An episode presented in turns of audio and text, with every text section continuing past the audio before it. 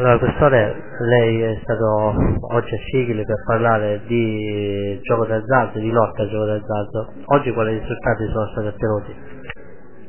E il risultato che voglio conseguire è dire a queste persone che hanno assistito, per esempio, di riferire a chi ha dei problemi di, di, gio, di gioco d'azzardo, di riferirci dove si gioca d'azzardo, dove ci sono le macchinette clandestine, cioè, abbiamo bisogno molto della popolazione che ci dice anche anonimamente. ma benissimo anonimamente, l'importante è che a noi giunga la notizia, la persona è tranquilla che non lo disturba nessuno e noi sicuramente leveremo di mezzo un modo perché ci sono famiglie disperate a volte a causa del gioco d'azzardo. Ecco, un buon modo io confermo che può essere questo dell'anonimo, l'ideale è che il cittadino abbia fiducia nelle istituzioni per cui viene e denuncia, però ripeto, non possiamo essere tutti eroi e non posso chiedere eroismo a tutti, però la notizia se la facciano avere. Oggi Ragusa quando fu, eh, quanti soldi frutta il gioco d'azzardo? Eh, so- sono, sono, francamente sono di quei numeri che si rischia di dare i numeri, però sicuramente sono, eh, sono centinaia di migliaia di euro, sicuramente che vanno a finire spessissimo